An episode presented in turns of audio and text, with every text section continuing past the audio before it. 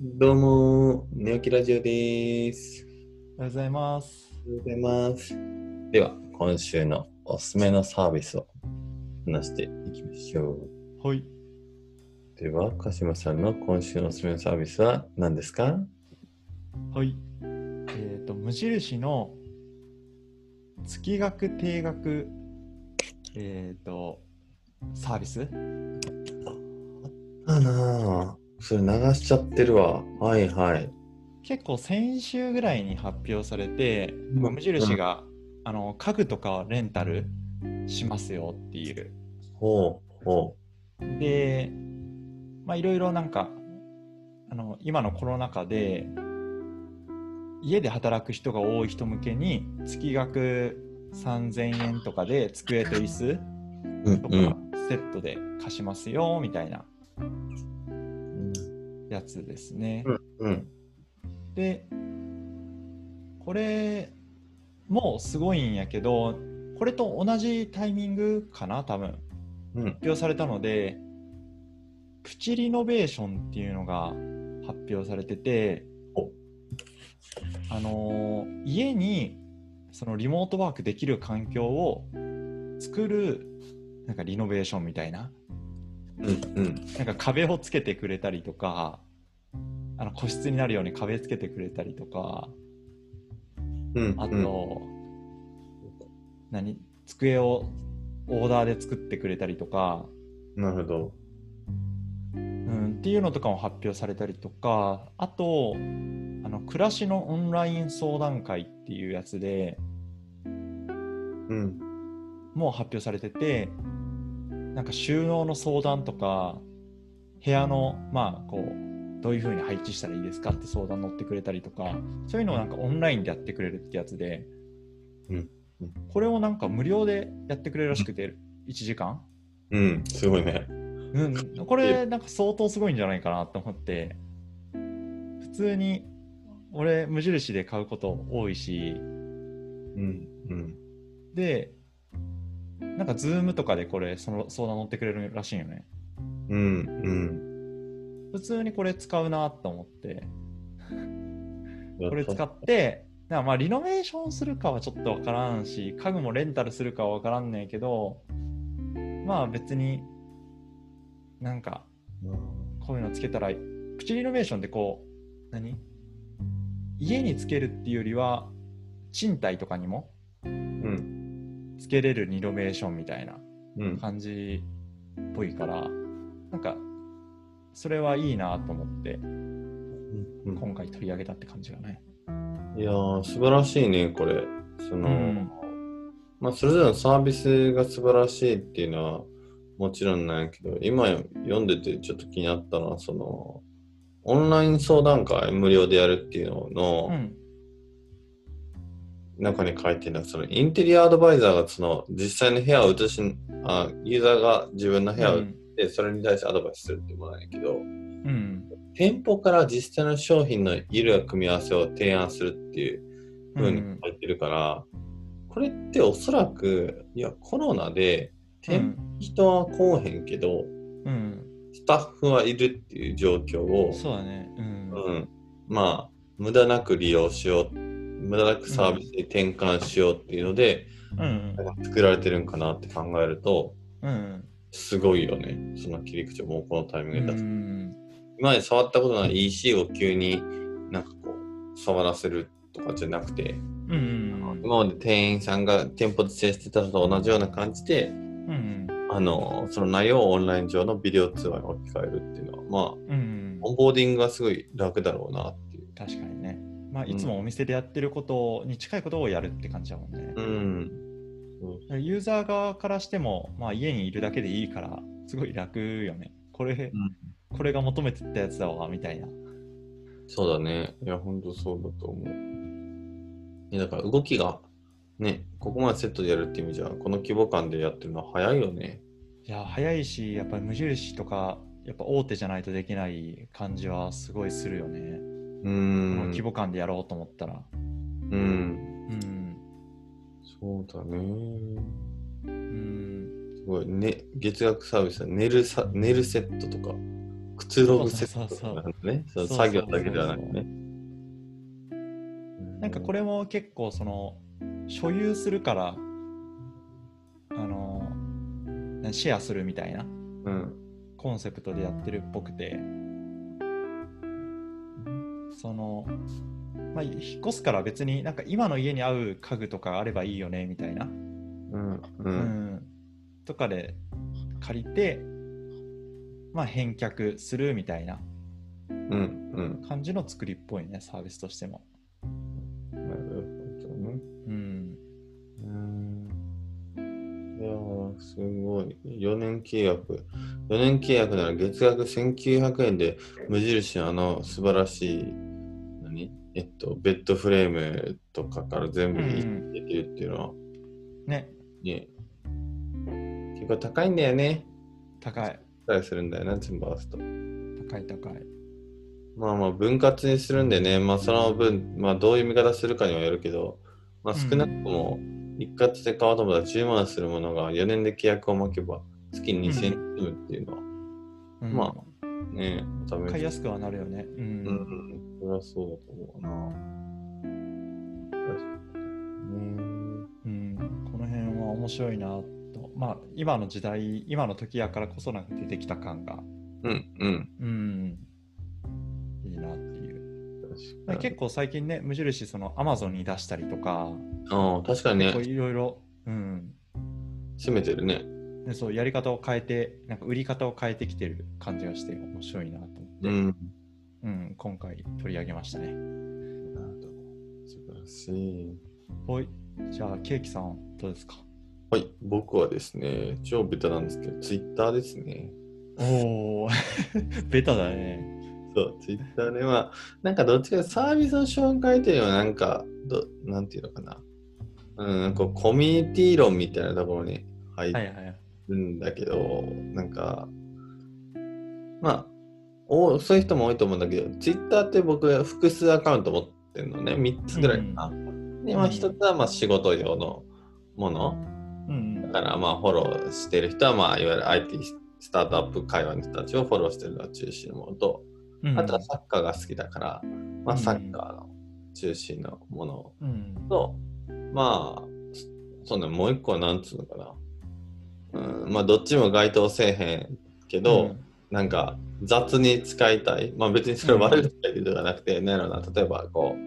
なんかフォローリツイートが条件になっててそのうん、うん、がどう動くのかとか見たいってなった時になんかもともとアカウント運営するの微妙だから、うなんかん、そっちで使ってるみたいな感じなるほどね。そうでなんかこれ普通に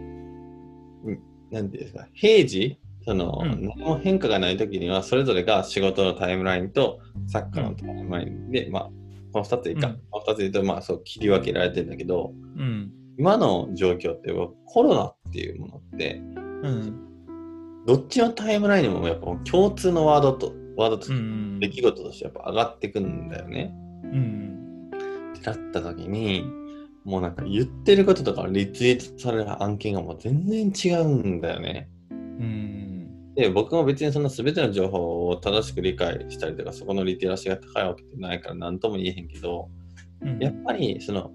IT の方の世界で語られてるのはやっぱこのエビデンスどこから出てんだろうとかなんかこれうんこういう考察なんじゃないとか、うん、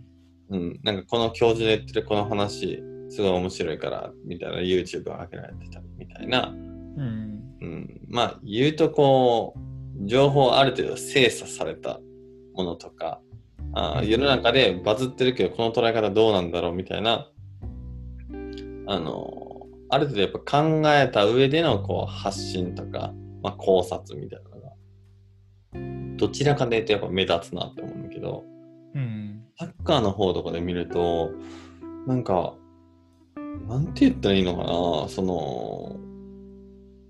あまり、こう、何かを考えたものが投稿されてるというよりは、まあ、本当にメディアで書かれてることとかが投稿されてて、それに対して、うんそれを真実と捉えながら、どうすべきかっていうものが溢れたタイムラインになってて、うん、うーんまあ一言でどっちが正しいとは言えへんけどうん、今僕はたまたまこう二面性というか2つのコミュニティ持ってたからそれぞれ見れてるけどうん。本来人なんてものは1つのコミュニティにしかいないわけだからうん。そう考えると同じ事象に対して全然違う捉え方をし世の中にめちゃめちゃ多面的な捉え方あるはずなのにうん。もう一うんの考え方しかない世界でうん普。段は生きてるんだって思うとなんかうんまあゾッとするではないけどうん。うんこうコミュニティのまあ重要性というか、うん。うんまあ、重要性じゃないかまあ要はあくまで自分の属している環境っていうのは世の中の多面的な一部に過ぎないんだっていうことを改めて実感してなんかそういうことを実感できるのが一つツイッターっていうものにあると思ったからなんかそういう見方は面白いしそういう捉え方しながら物事は見ていかないといけないなっていうのを思ったっていう話。なるほどね。そうよね。やっぱ自分が属してる、もう知らないうちに、なんかそれが世界みたいな感じで感じるけれども、見てるのはなんか本当一面、うん世界の一面でしかないみたいな。あすごい、確かに最近感じるなっていう。そうで、まあ、最近。もっと言うとうん。ツイッターっていうもの自体がめちゃめちゃ一部の世界でしかないっていう前提はあるけどね。ああ、まあね、その中でもさらにね。そうそうそうそううそう、んそれはあるなそうそうごめんなんか言いかけてたよね。ああいやなんか最近あの都知事選とかでうん。あのーまあみんなこの候補に入れないみたいな感じで結構言ってるなみたいなのを見たけど結果的にその候補がこう、うん選挙を制してて、うやっん。ぱりなんか自分が見てる世界はほんまになんかほんの一部なんやなみたいなは、うんまあしかも圧勝してたからうんうん。そういうのはなんかよりこう顕著になんか分かったかなみたいなのがあるなそうそう。だから、うんやっぱ身の回りの、うん、なんだろう、その、子に紐づくものだと僕は基本的にはいいと思ってて、いや自分が信頼する人がそう言ってるんだったら、まあそれはもう基本的には自分はそういう人を信頼してて、そういった発言なわけだから、うんそれをステートするのは全然一つの考え方としては正しいと思うけど、やっぱなんかその量とか例えばそのうんリツイート多いとか、いいねが多いとうか、んもしくはまあそうね、うん、そういうものをなんか性として捉えるとうん結構自分で考えなくなるのもあるしなんかその思考がどうしても、うん、母数の多いものに寄っていっちゃうっていうのは、うん最近すごい何でも数字で表されるからこそ、うん意識的に、えっと、一定の距離というか、なんか冷静にならなあかんとこやなっていうのは、そうだねうん、そう思うな。なんかインスタグラムとかってハートのあのーいいねの数出さなくなったとかっていうのねそういうのでああ、そうだよね。うんそうなんか「いいね」の数イコールすごいいい写真みたいなうん、感じに捉えがちだけどそうじゃなくてうん、なんか自分がいいと思ったものがいいものだよみたいな、うん、うん、うん、そういうのになんかぶらさないみたいなうん、感じの意思があってそういうのも面白いなと思ったりするかな。確かに。ちょっと話それちゃうけど、鹿島さん、昔そういうの言ってたよね。なんか、アマゾンとかもレビューがアメリカだとなくなるんじゃないかみたいな話をしてくれてなかったっあーあのネットフリックスがけですか。あれだねそのレビュー文化っていうのがあんまりないうん、話でなんかあれはどっちかというとリコメンド確かに。その機械があなたに何を見てほしいかっていうのであってうん、そのレビューを見てあこの映画はいい映画やから見ようっていうよりはうん、うん、好きそうなやつをおすすめしてくれるみたいうん、うんな。うん、とか、まあ、レビューがなくなることで自分で決めるなんかこうか決断力みたいなのが不要になるみたいな。うん、う、うんん、そうそうなんか結構今の時代ってね自分でそういう数字とかを見て自分で決断するっていううんでその決断をしないと見えないっうんていうのがあるからそうネットフリックスとかは多分そこをもうハードルを低くしてうんなるべく決断させないでででもいいものを見させるみたいな、うんうんうん、ところを言ってるって感じがするな。確かにねうん、うんうんなんかそういうサービスが増えてきそうだよねそうだね。うん、まあ裏側ではそういうことはありつつでも選択したい人とか、まあ、いろんな意見があるのはね当然いいから、うんまあ、そういうのが見れるみたいな。うんなんか結構問題になったのは海外の選挙戦アメリカの選挙戦とかで広告うんなんかそのあの選挙戦で結構使ったみたいなうんそのあたかもそういうのがうーんと世論うんとか、そういう風潮であるかのような広告を出してなんか刷り込ませたみたいな、うんあと怒りをさらにこう増減させるためになんかすごい刺激的な広告を出してういんやここの支持層の人はこういうことをこういうなんかひどいことをしてるみたいな広告とかを出してうんすごいなんかそのいやあいつらはあんなことやってるから俺はこいつに投票するんだみたいなのとかをこう感情の高まりをこう増幅させたみたいな使い方とかもしてるみたいよね、うん確かにねうんはいそういうちょっと危険な面もあるよね、うんうん、今回のテーマ何でしたっけ今週の気になるサービス いやそうまあまあちょっとたまにはねそうだねたまにはね、うん、ああ、そう、だからまあ、ある意味、まあ、今回、ちょっとそのサービスがなんか、サービスによって影響する、なんか自分たちのうん価値観とかね、物事の見方みたいなところをちょっとツイッターを取り上げたっていう感じですね。なるほどですね。まあ結構依存してるからね。うん、そう、いや、マジで、僕らはだいぶ依存してますから、ツイッターはちょっと時々一定の距離を取るのもおすすめそでうすだ。ね。そうなんだよいや、そうなんだよな。いや、ちょっと最後に言いたいけど、ツイッターって実際、咲いてる時間分の何かを自分は得ているかって冷静に考えると、うん。どうなんやろって思うとこはちょっとある。あのうん。いい記事キャッチアップできる、いいサービスキャッチアップできる、もちろんあるんだけど、うん。なんかそれってほんまにその時間分の価値になってんのかとか思うと、うん。うん、なんかちょっと距離取って、なんかどういう風になるかとか見るのも重要やなと思って、ちょっとだけ離れたりとかすうることも。ん。大事かも。はい、じゃあ今回は無印の定額サービスと Twitter がおすすめのサービスでした。はい。では、今回はこんなところで。